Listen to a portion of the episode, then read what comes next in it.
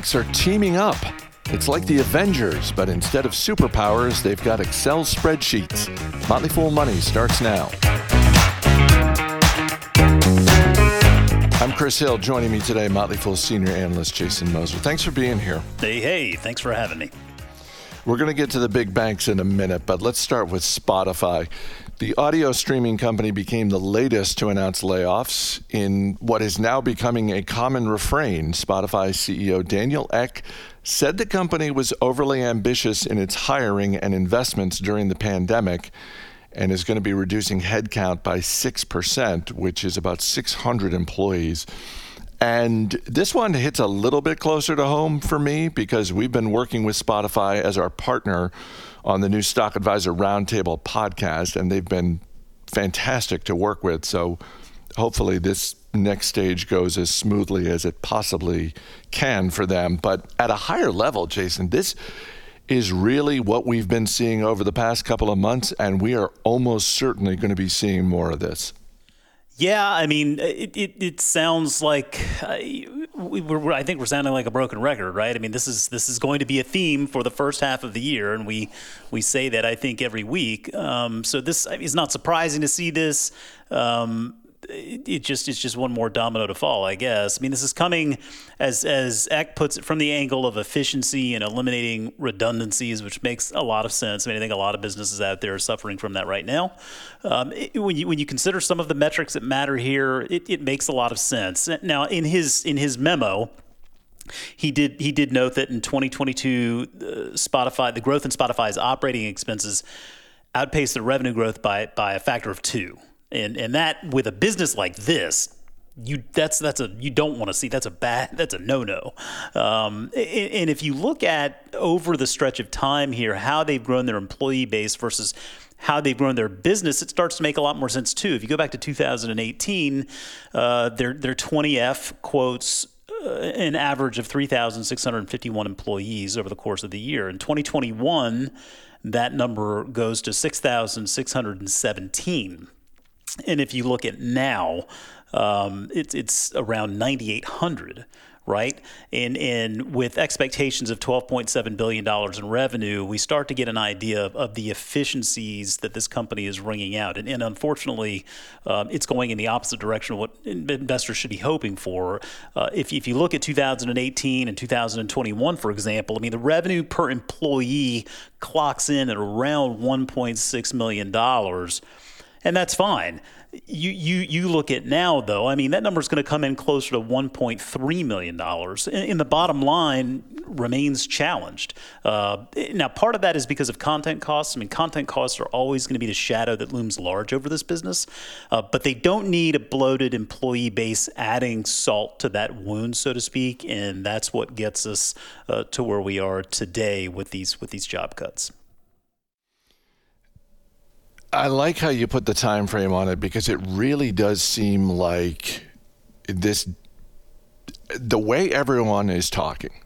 And when I say everyone, I'm kind of talking about everyone. I'm talking about, uh, you know, company executives, Wall Street analysts, analysts here at the Motley Fool. There really does seem to be this expectation that the second half of the year has the potential to be better, both in terms of what we see out of the stock market and where companies are in terms of their own sizing. Um, I know some people sort of bristle at the, the, the term right sizing, but it, it really does seem like we are setting up for that second half. Do you think we're going to start hearing more? You know, we we we talk about how the there's the old adage, sell in May and go away.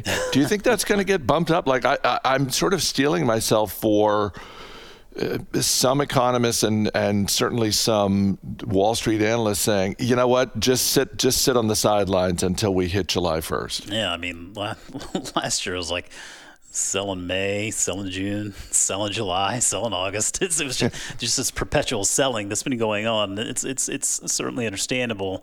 Um, you know, I was thinking about this this morning. It, it, you try to gauge how far how far forward the market really does look, right? Because I mean, we're at a we're at a point right now. Obviously, the consumer is in a tough spot, and that spot is only getting tougher. Um, you know, you have these projections that the consumer is going to quote unquote run out of money by the middle of the year. Um, and if you think about it from that perspective, then if, if we're if we're looking at that sort of, of timeline, then how is the market assessing that? Because you're right. I mean, we see a lot of a lot of uh, job cuts coming coming through here over the last several months. Um, it's it's no news that the consumer is in a tougher spot. Um, and at some point we get to a bottom, right? It it, it definitely, every day it, it starts to look like we're getting closer and closer to that bottom. And and then how far forward is the market looking? Like if we if we get to a point in the middle of the year, if that if that prognostication holds and the consumer runs out of money in the middle of the year and really has to start battening down the hatches and becoming a bit more thoughtful about how they spend, and if we get to that point where these businesses have ultimately right-sized themselves to to the degree that it makes sense, do we see more optimism, a more glass half full perspective here in the back half of the year? And that's going into this year. That was my that that has been my mindset. It's what I wrote out in my my investor letter for my services here. It it, it just it it seems that we're set up for a challenging first half of the year. But if this plays out the way that it, it looks like it is going to play out, yeah, I think it makes a lot of sense that the market would start to take a little bit more of an optimistic look on things Uh, for the back half of the year and going into twenty twenty-four. Uh, obviously, there are a lot of factors at play, but but um, I, I, I can definitely see a world where that works out. The battle for your wallet has entered a new stage. Bank of America, J P. Morgan Chase, Wells Fargo, Capital One, P N C, Truist, and U S. Bancorp are all teaming up to create a new digital wallet product to compete against PayPal and Apple Wallet. The goal is to make this new product available in the second half of the year. I have a few thoughts on this, Jason. I guess my first one is good luck. yeah, yeah, that's that's a good first one. um, I, I, I, what are your other well, thoughts?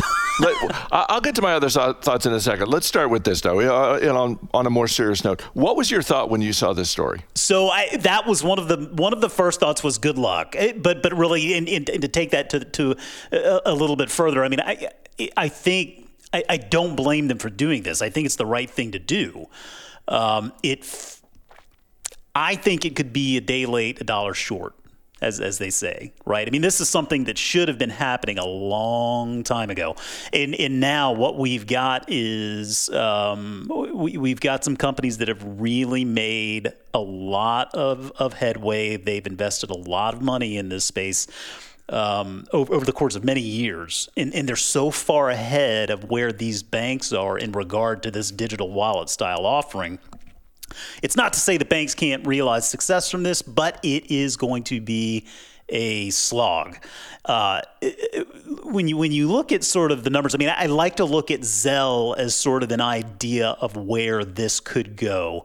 And, and, I, and I, I, I don't want, you know, Zelle, I think, has been successful. I mean, I think Zelle is, is a fine offering, and it serves a very good purpose, and clearly people are using it. I mean, if you look at the numbers there, the fourth quarter of twenty twenty-two, uh, Bank of America announced that they had eighteen point two million active Zelle users that sent and received two hundred seventy-three million transfers worth eighty-one billion dollars. If you go back to the same quarter in two thousand nineteen, that was nine point seven million users with ninety-five million payments and about twenty-four billion dollars in volume. So clearly it's it's a platform, it's a service that is growing. Now, it's it's not, I don't think it's the greatest platform in the world. I mean, I said earlier, I, I tried to use Zelle a couple of separate times to transfer money. Never worked. Couldn't get the accounts linked up. It was more hassle than it was worth. And I, listen, man, you got, I'll try it a couple times. When it stops, I, I just, I'm out. I'm done.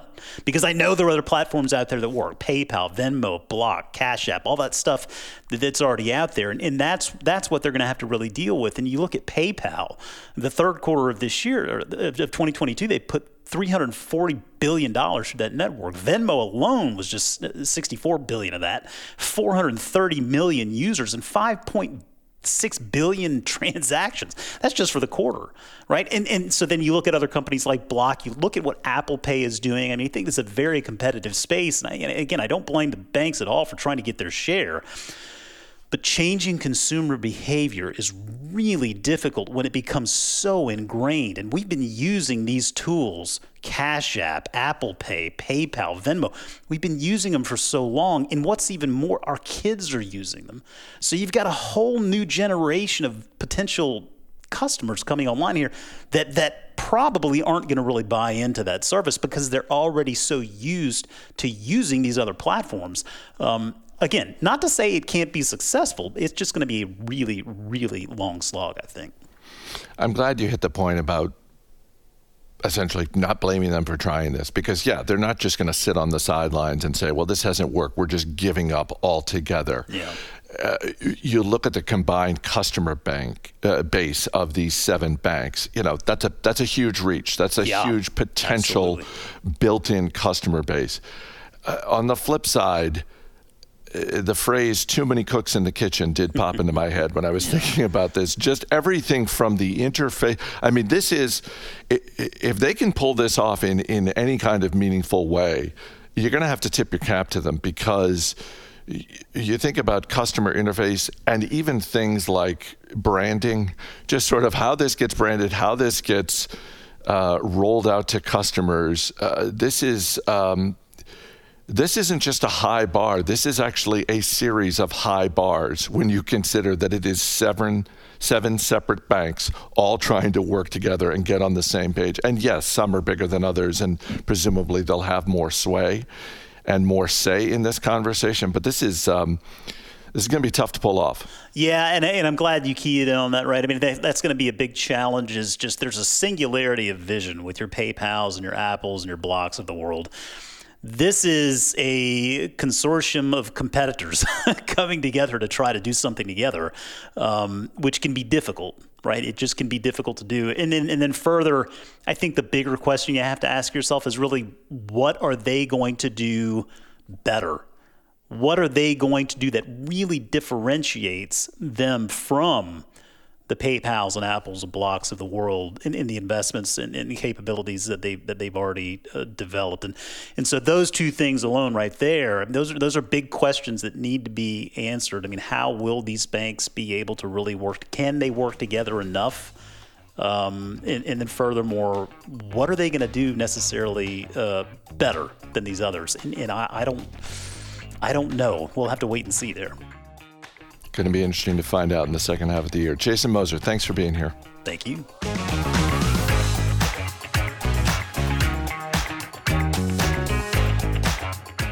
If you're the type of investor who keeps a watch list of stocks that you're waiting to pull back a bit from their highs, then you might be interested in the list of five stocks that our team of analysts has put together.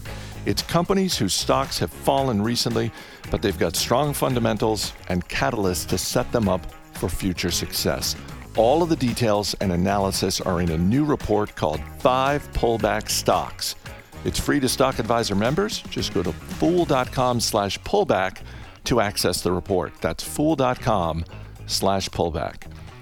A public company C E O has got plenty on his or her plate without having to worry about activist investors. Let's face it, Bob Iger isn't exactly thrilled about Nelson Peltz's push to join Disney's board, but shareholders might be a little happier.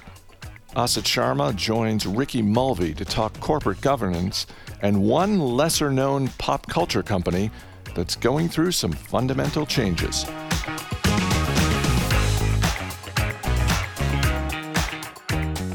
It's Corporate Governance Day. Yeah, that makes it sounds like we're about to take you through some mandatory workplace training or a, or a, a nice trip to the dentist, but hopefully we've got some good takeaways for investors. Uh, Asit, when I think of corporate governance, it's basically who's on the board, what are the controls, how are you handling C E O succession planning, and anything I missed there before we keep moving?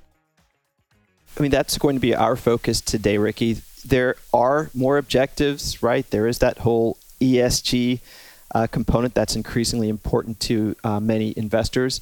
But at the heart of it, that's where my mind goes when I think about corporate governance. It goes first to, okay, who's on the board? Why are they on the board? Uh, what is this board trying to achieve? How effective are they? is there anything smarmy here that I should be looking for? That type of thing. I think you nailed it. Well, and it's also something that I think when it it's become a buzzword when there are numerical points attached to it, when this is a qualitative measurement. The big corporate governance story right now is uh, Nelson Peltz's latest battle at Disney. Uh, he thinks management has uh, essentially got too rich of a compensation plan. He would like to see him cut expenses, get streaming to profitability. Um, then just some criticisms about acquisition, specifically around around the Fox deal. Um, Bob Iger has not welcomed these criticisms. C E O of Disney is is in your mind is is Nelson Peltz telling Disney anything they don't know right now too? Ricky, he's not telling the board anything they don't already know, and he's not telling other shareholders things that they're not already aware of. Nelson Peltz is lobbying for a seat on Disney's board, so he's got this proxy challenge. Shareholders will have to vote on him as an independent director in an upcoming uh, proxy voting process. But as controversial as many people find Nelson Peltz, I don't think this is such a bad thing for Disney shareholders. You have a voice who is quite experienced, who's calling out things to try to hold the board accountable. These are issues everyone is aware of. And I want to point out, if you look at Disney's rebuttal to Trian Management's uh, press release, so Trian Management is the company that Nelson Peltz essentially runs. They list action items that Bob Iger is taking care of. These are reorganizing the leadership structure to put more decision-making back into the hands of creative teams, implementing cost reduction plans, prioritizing streaming profitability, and improving the guest experience at the parks by providing more value and flexibility, that is not jacking up prices so much and maybe decreasing them in some places. Well, these are all reversals, almost to the last, of initiatives that Bob Chapek, who was Bob Iger's handpicked successor, put into place. So Nelson Peltz has a point where he says, look, the succession planning at this company really hasn't worked out. We have another stint with an extremely capable C E O. And in fact, you know, on the Stock Advisor team, we think that Bob Iger is going to perform. But what happens next? He's got two years to not only turn the company around, but to find his successor. So maybe you want uh, a loud and prominent voice holding you to that, holding your feet to the fire on those items. Allegedly, I, Bob Iger says he's only sticking around for two years, but I think he's uh, I think he's kicked the can on that before. I also find that history is repeating itself a little bit with the the Nelson Peltz at Disney story, because you have an outsider telling management things that in some cases they already know, in some cases things they very much disagree with. Management saying, Nelson Peltz, you have no uh, experience in this category. This is exactly what happened at Procter and Gamble. I, I think it would be about five years five years ago during the proxy battle there. And uh, Peltz goes on the board of Procter and Gamble after after kicking and screaming by shareholders and the board. And then it seems by all by uh, by my observation that it it wasn't the atom bomb that uh, shareholders and Procter and Gamble employees uh, worried that it would be. Totally, Ricky. We've seen this time and again. It's like a pattern. Nelson Peltz tends to get under the skin of boards of the companies he wants to to join up and help lead uh, on the board level. They seem to have a sort of visceral reaction to him, but you know, he's mellowed out with age. He's got a lot to bring. He's got what's called a T S R approach, total shareholder return approach, which advocates for good capital allocation, good management. He's sort of like the crazy dad. You know, when you, you go in, in middle school to a, a friend's house for the first time and the dad's making all kinds of bad dad jokes and just looks a little off, you tell your friend, like, oh, don't worry about him. He's actually pretty normal, like, if you remove all this weird stuff. And that's the experience. These companies fight, sometimes viciously, to keep them off the board. A few years later, they write up a, a nice little blurb that Trian Management puts on the top of its website about what a collaborative guy he is and, and how good he's been for the company's performance. I guess the flip side of that is that's usually when he's leaving the board as well. Like, it is, we're so, you've done a great job and we're so happy to see you go. Um, his media, the, the, the one of the last things I'll say on this, I think it's one of the funniest moments when Peltz goes on C N B C saying, I do have media experience uh, in criticizing the corporate governance of Disney. And he explains that he served on the board of Madison Square Garden, the Madison Square Garden Group, which if you followed that company, um, is not exactly the exemplar of good corporate governance under C E O James Dolan, who, just for one example, banned a New York Knicks fan for life when uh, the fan shouted at him above the tunnel, "Sell the team."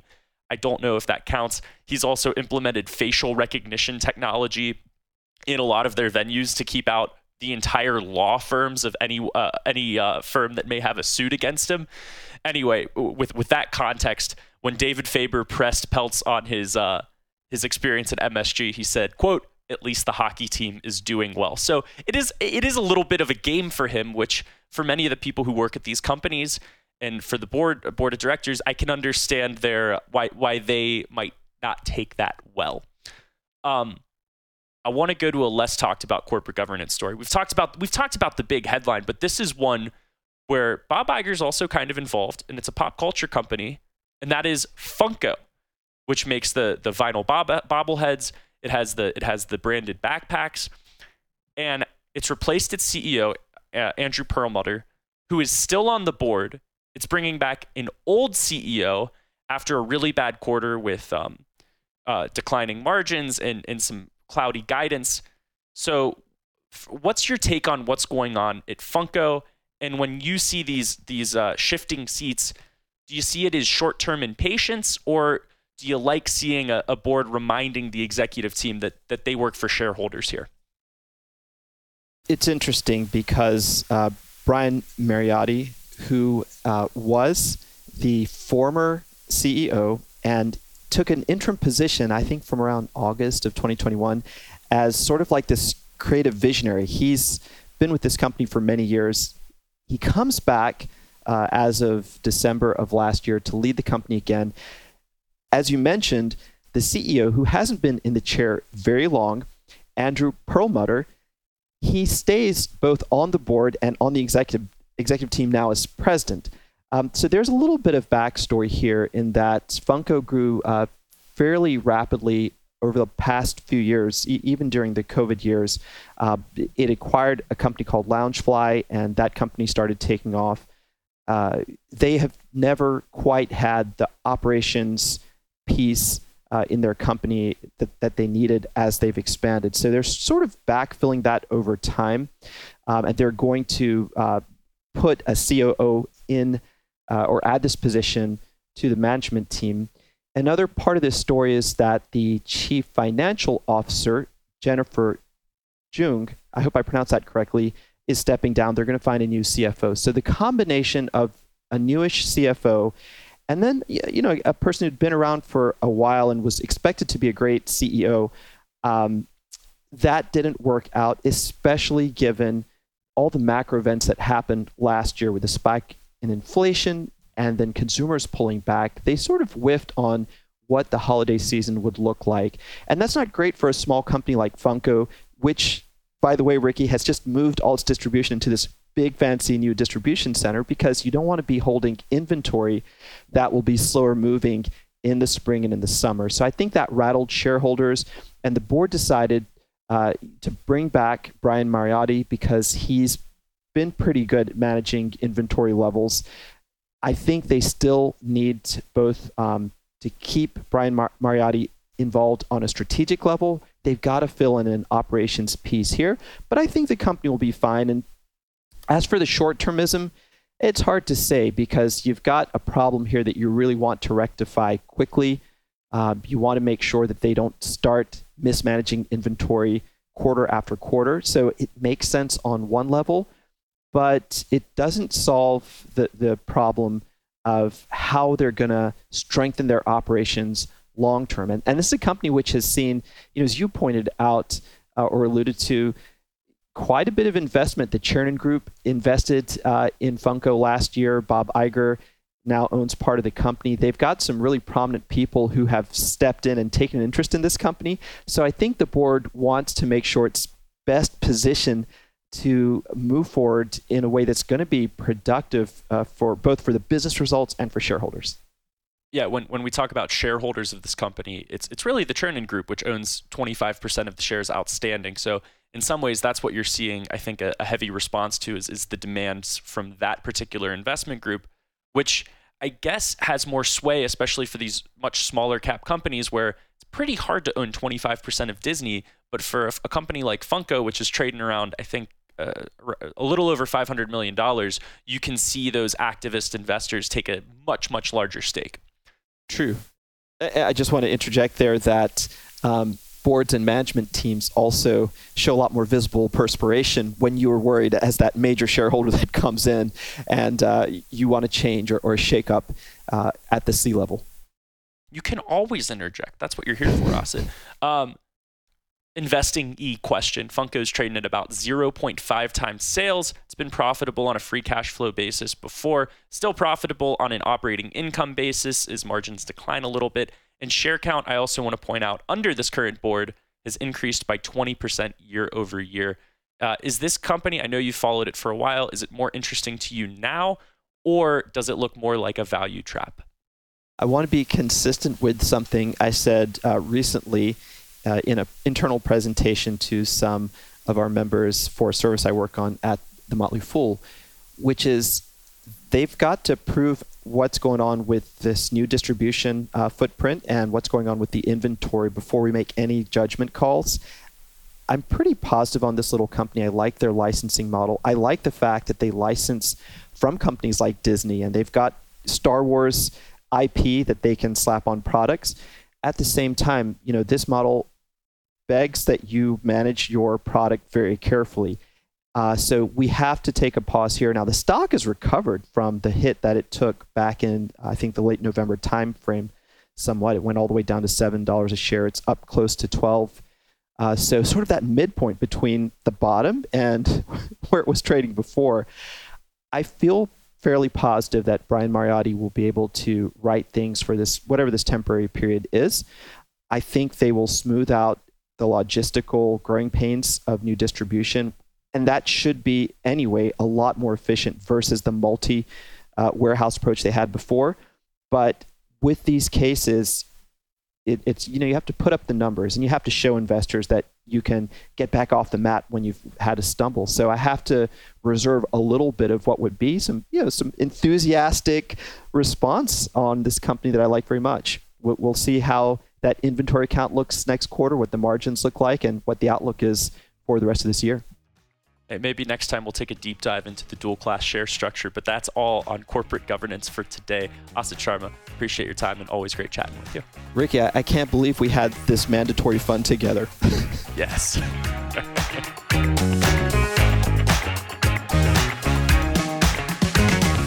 As always, people on the program may have interest in the stocks they talk about, and the Motley Fool may have formal recommendations for or against, so don't buy or sell stocks based solely on what you hear. I'm Chris Hill. Thanks for listening. We'll see you tomorrow.